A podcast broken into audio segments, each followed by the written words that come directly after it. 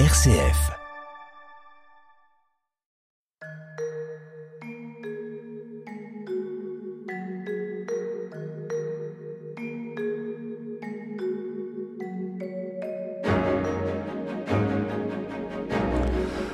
Bonjour à tous, au micro Frédéric Mounier, toujours très heureux de vous accueillir sur R C F pour cette nouvelle édition de notre émission Où va la vie, notre conversation consacrée aux nouvelles questions éthiques.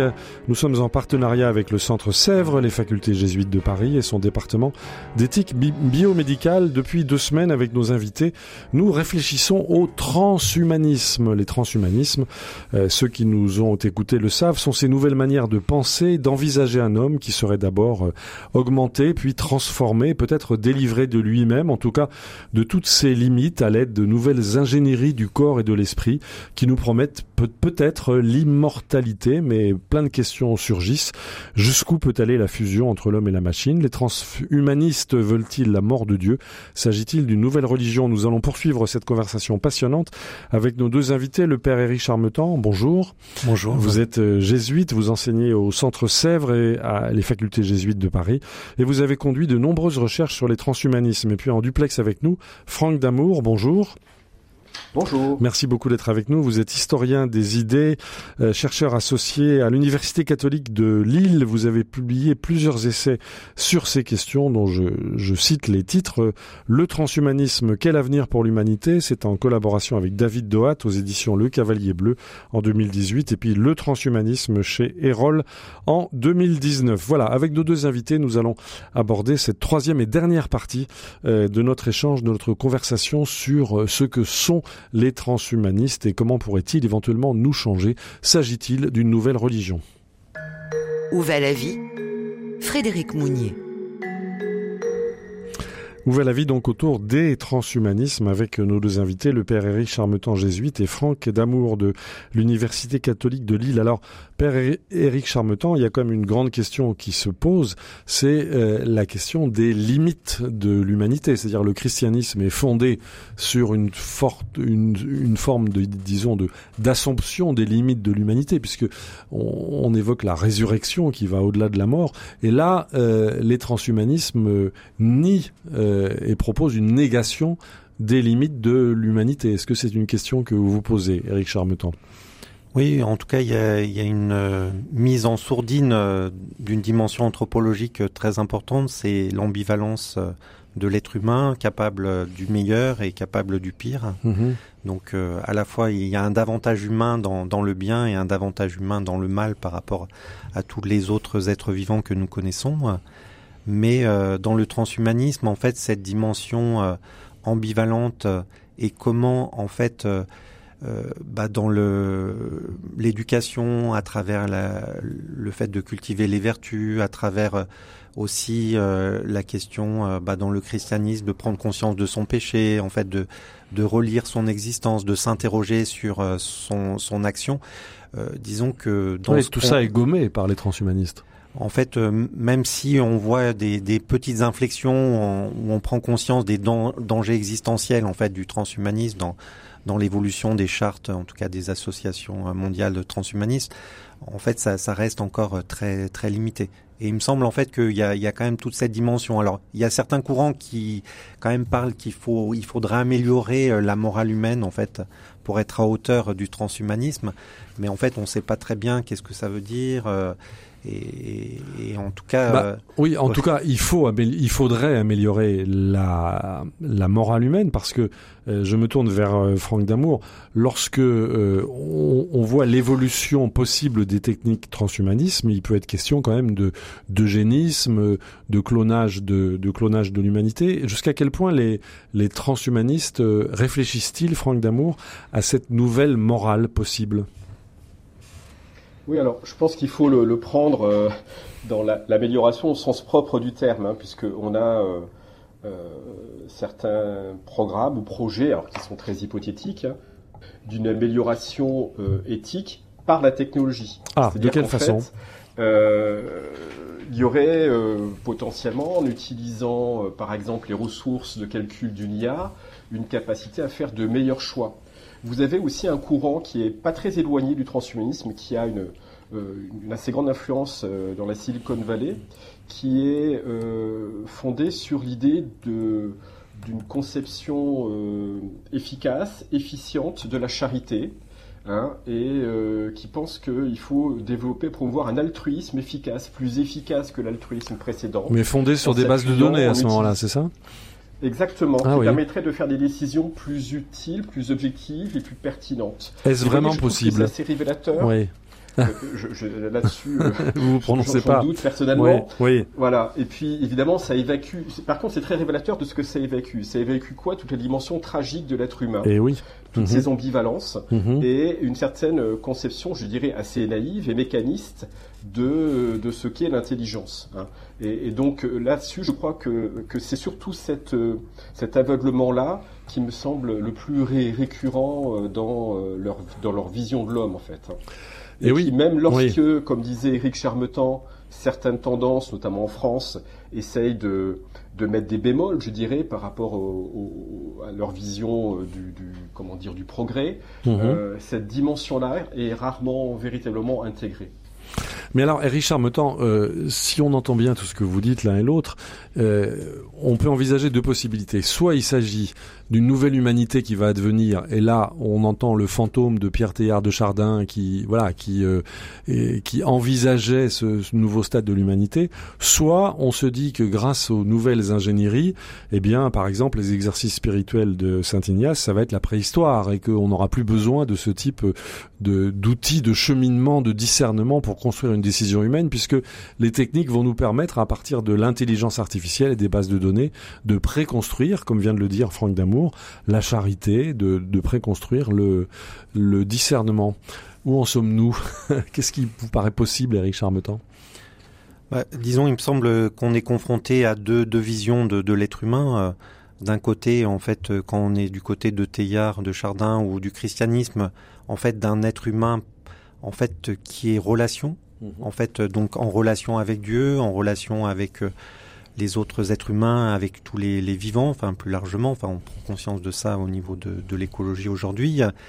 Et puis euh, de l'autre, en fait, quand même un modèle euh, d'un, d'un être humain autosuffisant. Oui. Euh, et en tout cas, c'est, c'est assez exacerbé dans la vision euh, états-unienne, c'est-à-dire euh, qui est un peu omniscient, omnipotent, oui. euh, et qui peut tout faire lui-même, tout décider par lui-même. Quitte et à qui... être désincarné au sens propre, puisqu'il est remplacé par des machines à ce moment-là. Oui, oui. Euh, ouais. Et donc, en fait, le, le risque, effectivement, c'est de, de passer à, à côté de ce qui est vraiment le, la profondeur de l'être humain, cette dimension euh, relationnelle, et qui intègre aussi bah, la vulnérabilité, la limite... Euh, Et que là, effectivement, on est dans une forme de l'autre côté de, de toute puissance, et, et que le risque, en fait, en, en voulant modifier peu à peu l'être humain, c'est ce que disait Francis Fukuyama dans La fin de l'homme, mmh. euh, c'est-à-dire que peu à peu, en fait, on, on va perdre en fait ce que nous sommes profondément. Et lui, pour lui, en fait, le, le risque encore plus grave que dix-neuf cent quatre-vingt-quatre, donc de la surveillance permanente oui. et qu'on voit effectivement que nous voyons déjà à l'œuvre, déjà, oui. déjà à l'œuvre, c'est le, le risque en fait de du, du soma en fait du, du meilleur des mondes, en fait mm-hmm. de cette drogue douce, tout ça, et qui nous endort en fait, oui. et petit une à sorte petit, de léthargie, en fait une forme de effectivement de léthargie, sans voir effectivement que ces petites modifications à terme. Euh, bah, L'une il y a juste... après l'autre, oui. Oui, en fait, pour entraîner une forme euh, bah, de, de perte, ce qu'il appelait de perte de l'âme. Et donc d'une sorte de dépérissement existentiel ? Oui, alors c'est, c'est le mot euh, qu'utilisait euh, Hans Jonas, en fait, quand il voyait par rapport dans son éthique du futur sur les deux dangers, en fait, auxquels est confrontée l'humanité. D'un côté, euh, la disparition complète, on peut penser à la guerre nucléaire, euh, voilà. Pensons-y. Et, et de, oui. de l'autre, euh, de l'autre, euh, effectivement... Euh, les modifications, l'ingénierie euh, de, de l'être humain qui conduisent à une forme de dépérissement existentiel et, la, et la, l'impossibilité de, d'être vraiment euh, libre et créatif. Oui, hein. Mais du coup, est-ce qu'il n'y a pas une sorte de, de séduction dans cet euh, hyper-développement des nouvelles technologies euh, qui nous permettrait justement de ne plus souffrir de ce dépérissement existentiel, puisque les machines, les bases de données, les intelligences artificielles pourraient décider à notre place, et après cette phase d'assoupissement peut-être que nous vivons en ce moment, de, de léthargie, d'anesthésie, est-ce que certains d'entre nous ne pourraient pas être séduits par cette nouvelle vitalité garantie en quelque sorte, Éric Charmetant ? Bah, pour moi, c'est une forme, en fait, effectivement, peut-être de, de plaisir, mais sans, sans véritablement la joie. Enfin, c'est-à-dire le que, plaisir sans la joie, oui. C'est-à-dire, euh, de fait, on, on, s'il n'y a plus du tout d'émotions négatives, de contrastes dans l'existence humaine, on est dans une forme, effectivement, où... Même dans le film Matrix, où il y a quasi, mmh. quasiment un scénario qui se déroule et on, on est, entre guillemets, content, euh, mais en fait sans vraiment atteindre euh, les possibilités euh, de liberté, de créativité et puis de, de véritable joie en fait, de, de l'être humain. Ouais. Mmh. Vous préférez la résurrection à l'immortalité, Éric Charmetant. Oui, oui, oui. oui. Parce que ça, ça dit bien aussi bah, le, l'importance de la vie humaine, euh, qu'on n'a qu'une seule vie, euh, bon, qu'il y a la dimension tragique aussi. Enfin, on est confronté à beaucoup de, de drames, de, de drames et, et en même temps, bah, il y a la solidarité, il y a, il y a aussi, enfin, voilà, ce, cette foi, cette confiance. C'est cette, en... c'est cette ambivalence-là qui donne le goût de la vie, c'est ça ? En, en tout ouais. cas, oui, je crois que le, la joie, en fait, elle, elle peut pas naître simplement d'une forme de, de plaisir permanent. En fait, c'est mmh. voilà, il y a quelque chose, enfin, de qui est reçu et qui dépend pas de nous. Parce qu'en fait, si c'est une joie qu'on se donne, en fait, elle est construite, elle est... c'est pas véritablement la joie. Donc c'est c'est ça aussi qu'on qu'on peut vivre quand on fait une retraite suivant les exercices spirituels de Saint-Ignace. Enfin, c'est de de voir, enfin, que ce qui survient, c'est pas à force à la force du poignet. Enfin, bon, mm-hmm. il y a quelque chose d'un donné en fait, de ce qui vient de, de l'extérieur et, et, qui, et qui n'est pas programmable. Voilà, oui. Oui, je me tourne vers Franck Damour. Il est temps maintenant d'aborder l'aspect politique de ces séductions transhumanistes. On voit bien que ces outils, si jamais ils aboutissent un jour, peuvent donner des pouvoirs considérables à, d'êtres, à des êtres humains sur d'autres êtres humains. Euh, Franck Damour, vous qui avez étudié toutes ces questions-là, jusqu'à quel point les mondes politiques de part et d'autre de l'Atlantique euh, se sont intéressés euh, à ces questions-là, ou bien sont-ils encore euh, indifférents, Franck Damour ? Non, on ne peut pas dire qu'ils soient indifférents. Euh, ils s'y sont intéressés, et ça dépend un petit peu des, des moments. Par exemple, en France, il y a eu un, beaucoup d'intérêt il y a eu, il y a maintenant une dizaine d'années, un peu moins, euh, lorsque ben, voilà, le, le transhumanisme, avec ses, ses questionnements, arrivait sur la table commune. Et on a essayé de, de, de penser un petit peu ça dans le cadre, je dirais, de la réflexion bioéthique. Oui. Euh, mais lorsque... Assez vite, on va dire que le, le mouvement n'a pas paru euh, se structurer, euh, donner naissance à un courant politique en tant que tel, et euh, je dirais qu'on est passé un petit peu à autre chose. En fait, c'est pas forcément un souci majeur pour euh, les dirigeants politiques euh, qui euh, fragmentent un petit peu les choses. Là, on a affaire à un courant qui propose une réflexion générale sur les technologies. Or, les décideurs politiques vont prendre les technologies les unes après les autres. Mmh. Par exemple, le transhumanisme, on va peut-être le brandir lorsque on est soucieux de, de, de certaines conceptions bioéthiques et qu'on ne veut pas, euh, par exemple, qu'il y ait trop de, d'altération, de transformation euh, de, du corps humain. Mais en même temps, le même, la, la même personnalité va pouvoir défendre le développement de l'I A parce que ça génère des emplois et que, euh, et que au fond, tout cela participe de la croissance économique. Donc, vous voyez, il n'y a pas, de, à ma connaissance, de... de, de d'une façon collective, en tout cas d'une prise en compte du transhumanisme d'une façon globale, euh, parce que ce n'est pas encore, peut-être ça le deviendra, un courant euh, aussi structuré pouvant donner naissance à une action politique comme a pu le devenir, par exemple, le socialisme au dix-neuvième siècle, mmh. hein, si je fais une, une, une oui. analogie, ou même, il n'y a pas la même réception que, par exemple, les théories eugénistes. Les théories eugénistes au début du vingtième siècle, hein, jusque dans les années cinquante, même au-delà parfois, ont euh, eu des relais importants dans les milieux politiques. Il y a des politiques qui ont été mises en place dans des pays avec des cultures politiques et des systèmes politiques très différents. Bien sûr, on pense au nazisme, mais euh, en fait, il faut aussi aller voir ce qui a été mis en place aux États-Unis, dans les pays scandinaves. Oui. Même des politiques de type eugéniste en France ont duré jusque dans les années soixante-dix, dans certaines, des programmes dans certaines parties de la France. Mmh. Donc, sans forcément... Euh, parce que l'eugénisme, c'est très divers. Il y a différentes versions. Oui. Voilà, il n'y a pas d'équivalent pour le transhumanisme. C'est C'est ça que je voulais dire. D'accord, ok. Mais en même temps, euh, beaucoup, beaucoup d'observateurs, je pense notamment à, à, à Maurice Bellet il n'y a pas si longtemps, qui nous expliquait que tout ce que l'être humain pourra produire sera produit, tout ce que l'être humain pourra imaginer sera construit et que tout ce qui pourra se vendre sera vendu. Euh, Éric Charmetant, vous n'êtes pas inquiet par, par cette possibilité, disons, de, de contagion, d'une sorte de progrès hyper technique qui pourrait échapper au discernement humain ? Bah, pour moi, c'est en fait dire ça, c'est une forme de, de démission quand même de la responsabilité morale et éthique. Il me semble en fait qu'on est arrivé euh, bah, sur sur l'arme nucléaire à quand même limiter un certain nombre de, de développements, sur les armes bactériologiques aussi, enfin de d'essayer aussi d'avoir des des contrôles, enfin si possible, hein, mais euh, donc euh, et il y a eu quand même un accord sur le fait de pas modifier le génome humain. Euh, donc aussi de faire ça comme un crime contre l'espèce humaine dans le, le droit français. Mmh. Euh, donc il me semble en fait que c'est pas parce que c'est possible qu'on doit absolument le, le faire. Vous avez euh, confiance dans la capacité de l'homme à s'auto-limiter ? Bah, disons, en tout cas, c'est notre responsabilité de citoyen, de s'organiser peut-être dans des associations, de, de faire aussi en, sur, agir sur la politique. Enfin, donc ça, c'est de notre responsabilité effectivement de, de pouvoir... Euh, faire bouger les choses. Sinon, effectivement, c'est une forme de démission et de laisser faire, euh, en fait, euh, mmh. pour une moins-disance éthique. Hein. Alors, on arrive bientôt au terme de cette troisième conversation sur les transhumanismes. On va plonger à nouveau, si vous le voulez bien, dans cet euh, univers culturel. Euh, je voudrais vous faire écouter une sorte de, vous allez voir, une sorte de rappeur transhumaniste. Soyez attentifs aux paroles. Euh, je vous les livre en avance. Euh, il, il s'appelle Charlie Carne. Et donc, euh, les paroles sont les suivantes. Je suis l'exemple même de la singularité faite homme, une combinaison d'immortalité, d'extropien et de transhumanisme. Je remplace mes cellules tous les mois. J'étends mes capacités mentales grâce aux nouvelles technologies. On va écouter ce que ça donne en musique. Charlie Cam.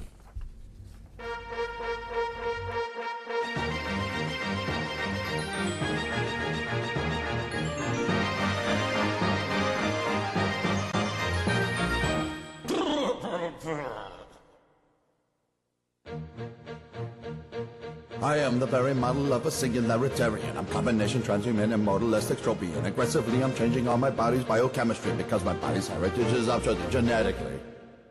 Replacing all the cells these much is here just temporarily. The pattern of my brain and body's weather's continuity. I'll try to improve these patterns with optimal biology.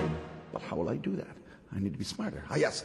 I'll expand my mental faculties by merging with technology. Expand his mental faculties by merging with technology. Expand his mental faculties by merging with technology. Expand his mental faculties by merging with technology. And with our new technology, renewable clean energy, remove our pathogens and overcome hunger and poverty. In short, I am a transhuman, immortalist, extropian. I am the very model of a singularitarian. In short, he is a transhuman, immortalist, extropian. He is the very model of a singularitarian. Knowledge in all forms, music, art, science, and technology. Our brains and bodies all precious and any loss a tragedy. Important recognitions and insights are what we should retain while we destroy all of the useless information that remains. And when a person dies, we lose a profound pattern tragically. And the part of ourselves that interacted with them literally. Religious folks may rationalize that death is really something good. Something good? Something good? Hein? I think they changed our minds of singularity were... Something good, quelque chose de bon, c'était le rappeur Charlie Cam. Voici ses paroles. Je suis l'exemple même de la singularité faite homme. Je remplace mes cellules tous les mois. J'étends mes capacités mentales grâce aux nouvelles technologies. Ça fait pas très envie cette musique, Franck Damour, non? C'est pas oui, très, ça... c'est pas très excitant, oui. C'est pas très séduisant. Combien sont-ils les transhumanistes dans le monde aujourd'hui? C'est assez difficile à quantifier, peut-être quelques milliers, pas plus. Hein. Euh, les associations, là, si on parle d'associations de militants, hein, en France, euh, il y a quelques dizaines de personnes. Hein. Après, il peut y avoir des sympathisants, ça peut, ça peut s'élargir un peu. Euh, c'est plutôt dans des pays de culture chrétienne, parce que au fond, dans le récit transhumaniste, il y a cette espèce de, de vision de l'histoire qui va vers un, un progrès, vers un mieux. Mmh. Il y a cette attente d'un salut. Et je dirais qu'il y a une certaine conception du rapport entre le, le corps et l'esprit qui est un peu un, un, un héritage quand même hein, culturel mmh. du christianisme. Euh, il n'y a pas de mouvement transhumaniste au Japon par exemple ou en Chine. Ah oui. Après, on peut considérer alors même que, que ce sont des lieux de, de haute recherche technologique.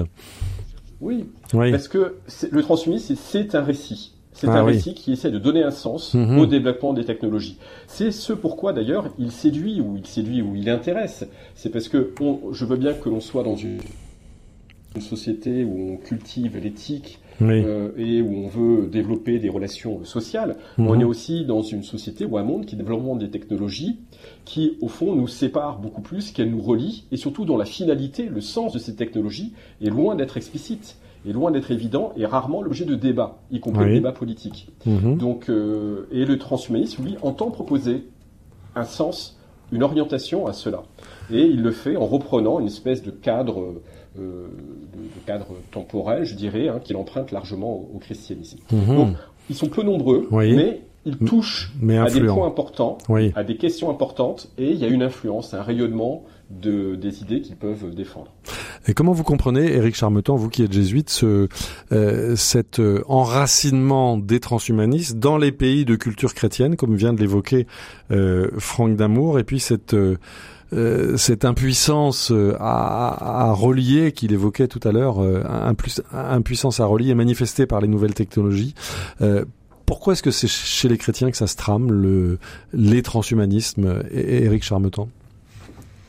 Disons que je ne sais pas si c'est les chrétiens ou la, la culture plutôt oui. européenne et occidentale, euh, parce que ça a été quand même le lieu de, de la grande transformation euh, technique. Euh, justement à la Renaissance, la prise de conscience bah, du pouvoir des ma- mathématiques, ouais. hein, le lien entre et l'autonomie la technique de l'individu et, et sciences. Euh, ouais. Donc, à mon avis, c'est, c'est plutôt en fait la matrice culturelle, mais qui est effectivement euh, marquée euh, par par le christianisme, en fait, euh, qui qui influence, euh, à mon sens, le, le plus euh, ces, ces courants transhumanistes. Alors, mais disons qu'il y a il y a effectivement euh, Voilà, une déformation, on pourrait dire, de, de Descartes, qui disait comme maître et possesseur de la nature. Là, il y a un, c'est pas comme, mais c'est vraiment maître et possesseur de, de la nature. Donc, effectivement, on l'a évoqué aussi dans la première émission, cette dimension évolutionniste. Donc, on est à une période de l'humanité où on peut vraiment prendre conscience. Donc, une vision très interventionniste, en fait, de l'être humain qu'on ne trouve pas, effectivement, dans la culture voilà. chinoise ou, ou d'autres, même, même si aujourd'hui, enfin, par rapport à la culture chinoise traditionnelle, il y a beaucoup de, oui, de changements aussi. Oui. Euh, oui. Voilà, mais euh... Donc ça serait une sorte de, comment dire ça, de, de perversion du christianisme. On pourrait dire que le, les transhumanismes peuvent être lus de cette manière-là. Alors perversion, c'est, c'est peut-être un, un peu fort, ouais. euh, mais disons que il y a cette dimension effectivement de co-créatrice de, de l'être humain, enfin qui, mmh. qui est importante dans le christianisme, euh, le fait de pouvoir agir, de d'être gardien euh, du jardin, et cetera. Enfin mmh. de Euh, et donc qui est vraiment important, cette dimension de, de l'action dans, dans le christianisme, mais en fait euh, qui dans le christianisme est, est relié aussi à, voilà, à, la, à la vulnérabilité humaine, à la faiblesse, à l'ambivalence, oui. et donc aussi à un sens de, de la limite. Ça. Et à la reconnaissance du mal. Oui, oui, oui. C'est ça. Ce que des... la technique ne reconnaît pas. Bah, en tout cas, euh, certains courants, enfin peut-être certaines personnes dans ces courants essayent de prendre en compte cette, ce risque existentiel, mais de fait, c'est pas... penser comme euh, vraiment une vision anthropologique profonde qui intègre euh, la dimension du tragique euh, en fait dans, dans l'existence qu'on, qu'on voyait d'ailleurs dans la dans l'anthropologie grecque en fait euh, quand on pense aux tragédies en fait euh, oui. euh, voilà jusqu'à enfin, aujourd'hui c'est une constante de l'histoire de la pensée humaine. Oui oui oui. Et, et donc c'est c'est vrai que bah, la, la technique il euh, y a Voilà, il y a, y a une dimension euh, tragique euh, potentielle. Euh, bon, moi, je, je, je trouve qu'il y a beaucoup de belles choses qui sont apportées par les techniques, mais il faut pas perdre en fait, euh, voilà, cette ambivalence et, et voir euh, effectivement comment faire quelques régulations. Hein. Parce que pendant longtemps, on a dit c'est pas possible de réguler. Bah, au niveau européen, on a quand même régulé un, un minimum sur les données personnelles, et mmh. ça a une influence dans le monde entier. Euh, voilà, donc il faut. Je vois que vous cultivez l'espérance, Éric Charmetant. C'est, c'est, c'est une bonne chose. Euh, une dernière question, euh, Franck Damour, avant de nous, avant de nous quitter. Quel euh, avenir voyez-vous au transhumanisme dans le monde aujourd'hui? Vous pensez que ça va s'étioler ou que, que au contraire, euh, nous sommes à un moment charnière de, de développement? Euh, alors, en tant que mouvement, franchement, je, je serais surpris que ça, ça prenne une grande ampleur. Bon, après tout, pourquoi pas, je ne sais pas. Pour le moment, il, y a, oui. il, il manque, à mon avis, euh, des penseurs euh, qui prendraient en charge le mouvement pour lui structurer et lui donner, euh, je dirais, une cohésion euh, à, à la hauteur, peut-être. Hein. Euh, par contre, euh, il est, c'est un symptôme de ce technosolutionnisme qui, lui, oui. est largement euh, dominant, hein, mmh. et qui, euh, non seulement ne fait pas que valoriser la technique, il valorise une technique individualiste, une technique qui, euh, au fond, tiendrait la place du politique et, et qui euh, est pour le coup non pas une perversion du christianisme, mais une perversion de la technique. C'est-à-dire que oui. la technique, c'est, c'est un bien commun, mmh. et, euh, et, et actuellement, nous sommes plutôt dans un système euh, qui euh, a tendance à faire de la technique, non pas un bien commun, mais quelque chose de l'émancipation de l'individu, comme s'il vivait seul sur la Terre. Et, oui. et en cela, le, le transhumanisme participe de cela, mais mmh. vous voyez, cette, cette vision-là, elle peut tout à fait euh, se développer et perdurer sans qu'il y ait des transhumanistes. Oui, c'est une exacerbation, en quelque sorte, du principe d'autonomie individuelle, ça serait cela. Oui, oui, et on pourrait considérer que c'est autant une, une trahison du, de certains ou une, de certains héritages du christianisme que de la modernité. Hein. C'est-à-dire que c'est une vision quand même très réductrice du projet moderne, euh, de la rationalité moderne, qui ne se voulait pas individuelle, mais au contraire comme une œuvre collective universelle. Euh, et, euh, et comme euh, disait Éric Charmetant, effectivement, le fait d'oublier le « comme » dans euh, la phrase de Descartes, je trouve que ça enlève beaucoup de choses, pas simplement sur le, le, le, la prise en compte de la dimension tragique de l'être humain, mmh. mais euh, de ses limites, de sa vulnérabilité, mais c'est aussi, ce que ça enlève, c'est la dimension collective. Et ça, c'est au fond la seule réponse, à mon sens, oui. adéquate au transhumanisme mmh. et au technosionisme, c'est de ramener la technique dans oui. le monde du bien commun. Et ça, c'est vraiment notre défi. Euh, réhabiliter, réhabiliter cela. Un grand merci, Franck Damour. Nous arrivons au terme de cette odyssée de conversation de trois semaines autour du, du transhumanisme. Je rappelle que vous enseignez à l'Université catholique de Lille. Franck Damour, je rappelle le titre de vos livres, Le transhumanisme, quel avenir pour l'humanité, avec David Doat aux éditions Le Cavalier Bleu en deux mille dix-huit, ou bien Le transhumanisme publié aux éditions Eyrolles en deux mille dix-neuf. Nos auditeurs pourront s'y reporter avec grand intérêt. Un grand merci également à notre invité en studio, le père Éric Charmetant, jésuite, enseignant au Centre Sèvres, qui a conduit de nombreuses recherches et qui anime de nombreux séminaires au Centre Sèvres à Paris sur la question des transhumanismes. Donc je rappelle que nous sommes en partenariat, comme chaque semaine, nous avons été en partenariat toujours avec le Centre Sèvres, les facultés jésuites et surtout son département d'éthique biomédicale. Chaque semaine, nous essayons de répondre en écho à l'actualité à toutes ces nombreuses questions qui se posent à nouveau, euh, qui se posent à nous dans le champ de cette éthique. Vous pouvez évidemment réécouter cette émission, celles qui l'ont précédée, sur d'autres thématiques exactement, où vous voulez, quand vous voulez, en podcast, en balado-diffusion. Rendez-vous sur le site de R C F pour télécharger sous la rubrique « Où va la vie » ou plus simplement sur votre smartphone favori et écouter dans les transports en commun, en voiture ou en marchant ou en courant si vous êtes rapide. Et puis si vous souhaitez aller plus loin, nous vous invitons évidemment à visiter le site du département d'éthique biomédicale du Centre Sèvres, centre sèvres point com. Et enfin, un grand merci à notre réalisateur Pierre-Henri Paget. À la semaine prochaine pour d'autres conversations sur les questions éthiques. Merci de votre fidélité.